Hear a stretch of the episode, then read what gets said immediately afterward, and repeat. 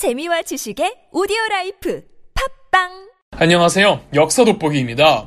흔히들 중국과 싸워서 대승리를 거둔 나라 하면 고구려를 가장 먼저 떠오르시죠. 고구려에게 가려져 있는 국가와 전쟁이 있습니다. 바로 그 강력했던 당나라를 상대로 승리한 신라입니다. 이 나당전쟁에서 신라가 이겼다고만 알고 있지 그 드라마틱한 세부 과정은 다들 모르시는 것 같더라고요. 삼국 통일을 마무리했던 신라의 통쾌하면서도 치열했던 나당전쟁. 지금 시작합니다. 신라는 당나라와 동맹을 맺어 육백육십 년에 백제를 멸망시켰고 그로부터 팔 년 후였던 육백육십팔 년 고구려를 멸망시켰습니다. 엄연히 두 나라는 동맹국이었는데 왜 갑자기 싸우게 된 걸까요? 신라와 당나라 동맹의 균열은 일찍이 백제를 멸망시킬 때부터 존재했습니다. 당나라 갑질이 심해도 너무 심했는데요. 아무래도 이 당나라가 더 큰 나라이다 보니까 신라가 고개를 숙이고 가야 하는 부분도 없지 않아 있었습니다. 그러나 백제 멸망 전 당시 당나라 사령관 소정방은 신라군 장교를 처형하겠다며 너무 막 나가는 겁니다. 그래서 신라군 사령관 김유신은 당나라 소정방과 한판 언성을 높이며 싸우기까지 한 적도 있었습니다.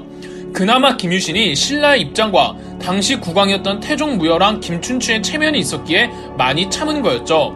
김유신과 소정방의 갈등이 나당 동맹에 큰 균열을 일으켰다고 볼 수는 없지만 전반적으로 당나라가 신라를 무시하는 경향이 너무 노골적이었고 신라 측 불만도 이만저만이 아니었다는 거죠. 무시당한 자존심 상하는 건 그냥 눈 딱 감고 넘어가려고 해도 정치적으로 용인할 수 없는 사건들이 터집니다.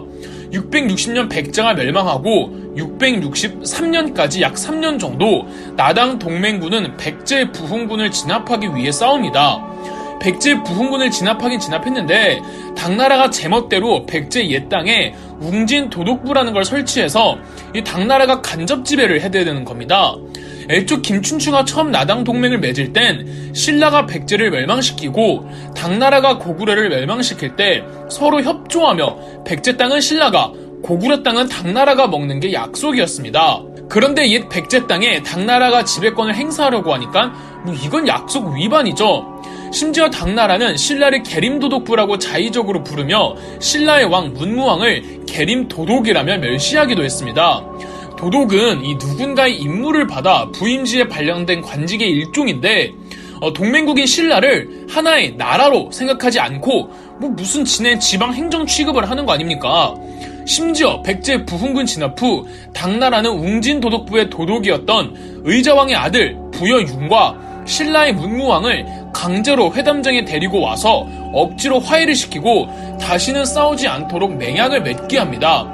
이건 옛 백제 땅은 앞으로 당나라의 지시를 받는 웅진 도독부가 관리할 테니까 신라, 니네는 이곳을 넘보지 말라는 당나라 측의 강압적인 요구였죠.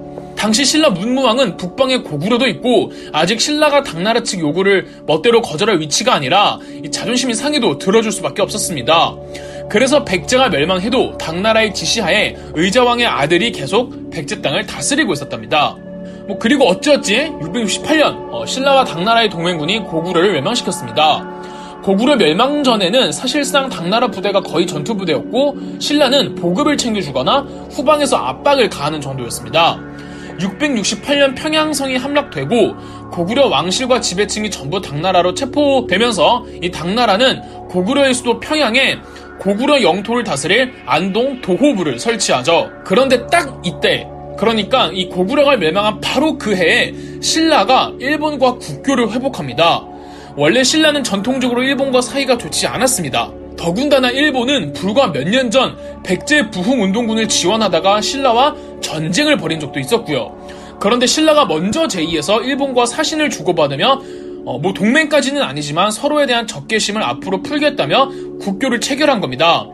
갑자기 신라가 일본과 사이좋게 지내자고 한 이유는 뭘까요? 다른 큰놈이랑 싸우기 전에 미리 남쪽의 후방을 안정시키기 위함이 아닐까요?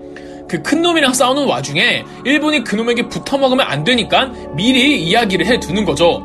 백제와 고구려가 멸망한 시점에 그 큰놈은 누구겠습니까? 당연히 중국의 당나라였죠.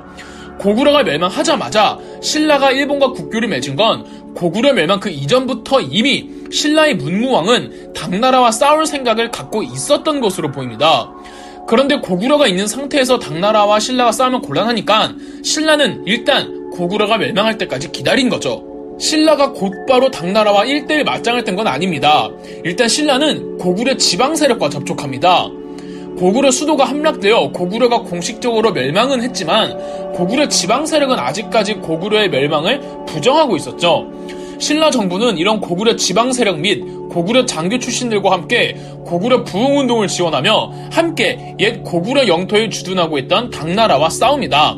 기껏 고구려를 멸망시켜놓고 왜 이제 와서 고구려 부흥을 돕냐고 의아해 하실 수도 있는데, 신라가 고구려 부흥운동을 지원해주는 건 어디까지나 당나라와 싸우기 위함이지 고구려가 다시 건국되는 걸 도와주는 건 아니었습니다.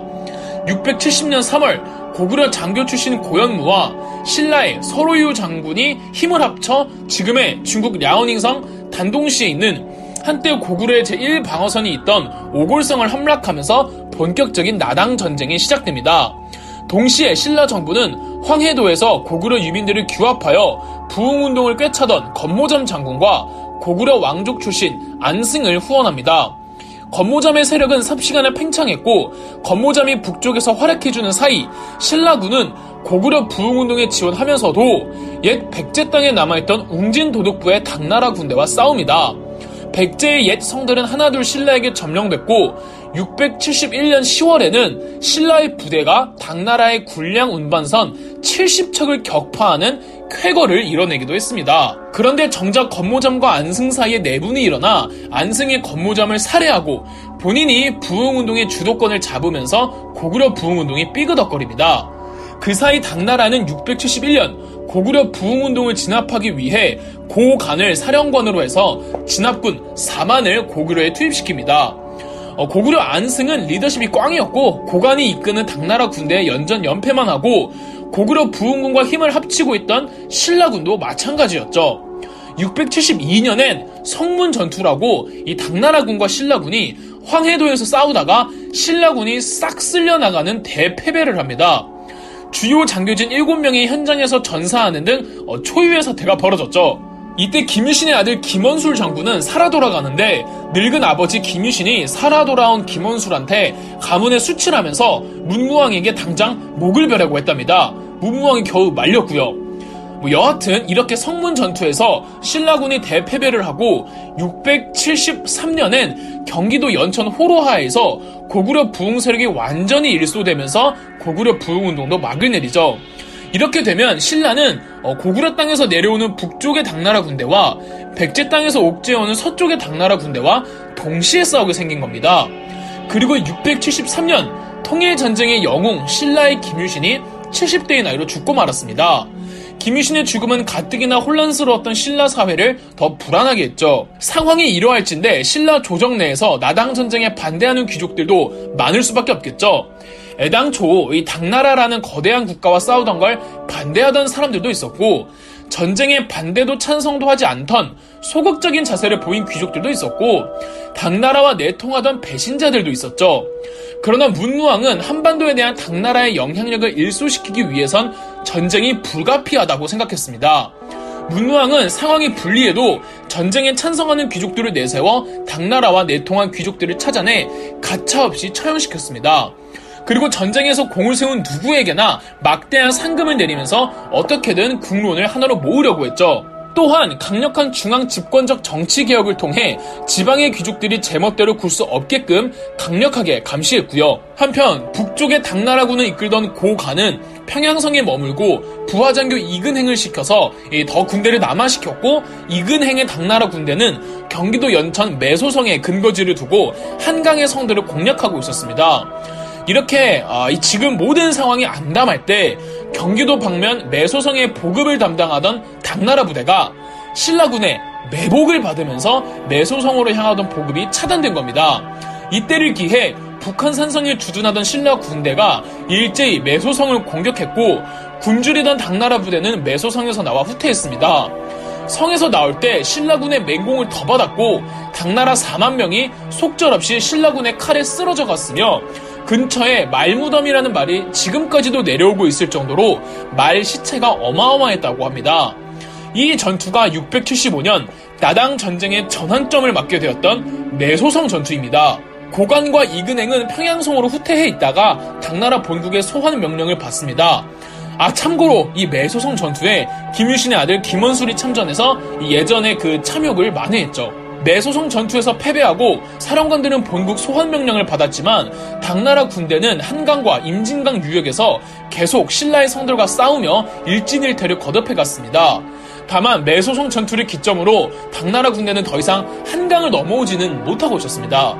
그렇다면 당나라 입장이라면 이 서해안에서 당나라의 수군이 신라의 허리를 잘라버려서 북쪽에 있는 당나라 육군이 다시 안전하게 내려올 수 있도록 해야 했습니다. 서해안을 따라 육지로 들어오면 신라의 수도 경북 경주와 한강 사이를 끊어버릴 수 있잖아요. 이 절치부심한 당나라 부대는 수군들을 있는 대로 끌어모아 금강 하구인 기월포로 향했습니다. 이 기월포를 통과 후 강을 따라 쭉 따라가면 충남의 내륙지방이 나오거든요. 이 당나라 측 사령관은 다름 아닌 서린귀였습니다. 서린귀의 당나라 수군은 반드시 기벌포에서 승리를 해야만 매소성 전투의 패전을 만회하고 지금의 경기 충청권에 대한 당나라의 지배력을 회복할 수 있었죠. 아, 참고로 이 기벌포는 백제 멸망 전에 성충이 죽으면서 당나라가 쳐들어오면 무조건 막으라고 의자왕에게 충고했던 그 지역입니다. 서린기가 이끄는 수군이 기벌포로 향하자 문무왕도 시득이란 장수를 기벌포로 보냅니다. 시득이란 장수가 누구인지 제대로 나오지 않고 또 시득이 이끌었던 병력의 수도 제대로 명시되어 있지 않아서 아, 이게 참 아쉽습니다. 이는 당나라 측 병력도 마찬가지인데 이 전쟁이 국면을 장악하기 위한 최종전이라고 임했기 때문에 신라나 당나라나 전부 가용한 병력은 전부 다 때려박지 않았을까 합니다.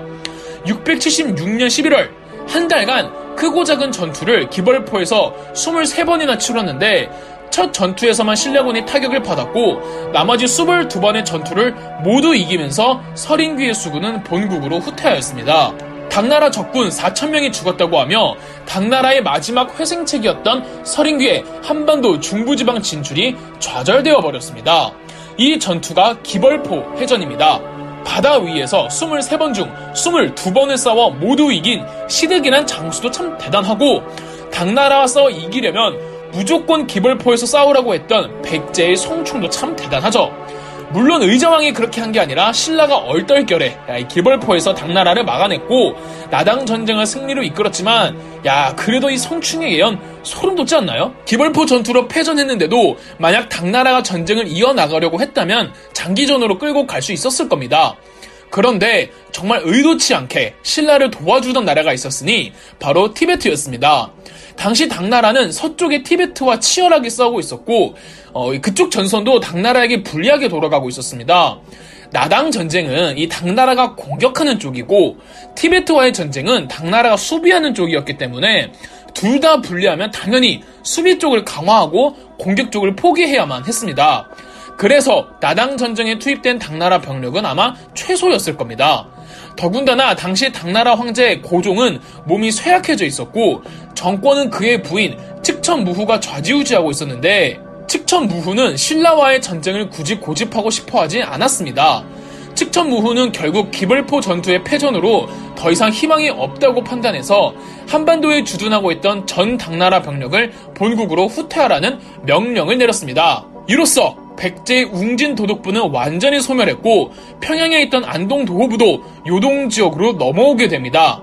이것이 나당전쟁이며 나당전쟁의 승리로 삼국 통일전쟁도 그 막을 내리게 됩니다. 어떤가요? 신라의 승리로만 알고 있던 나당전쟁도 알고 보니 정말 우여곡절이 많은 전쟁이었고 어렵게 얻은 만큼 값진 승리였죠. 덕분에 우린 중국에게 안 먹히고 그대로 고려로 그리고 조선으로 통일된 왕조로 이어졌던 거죠.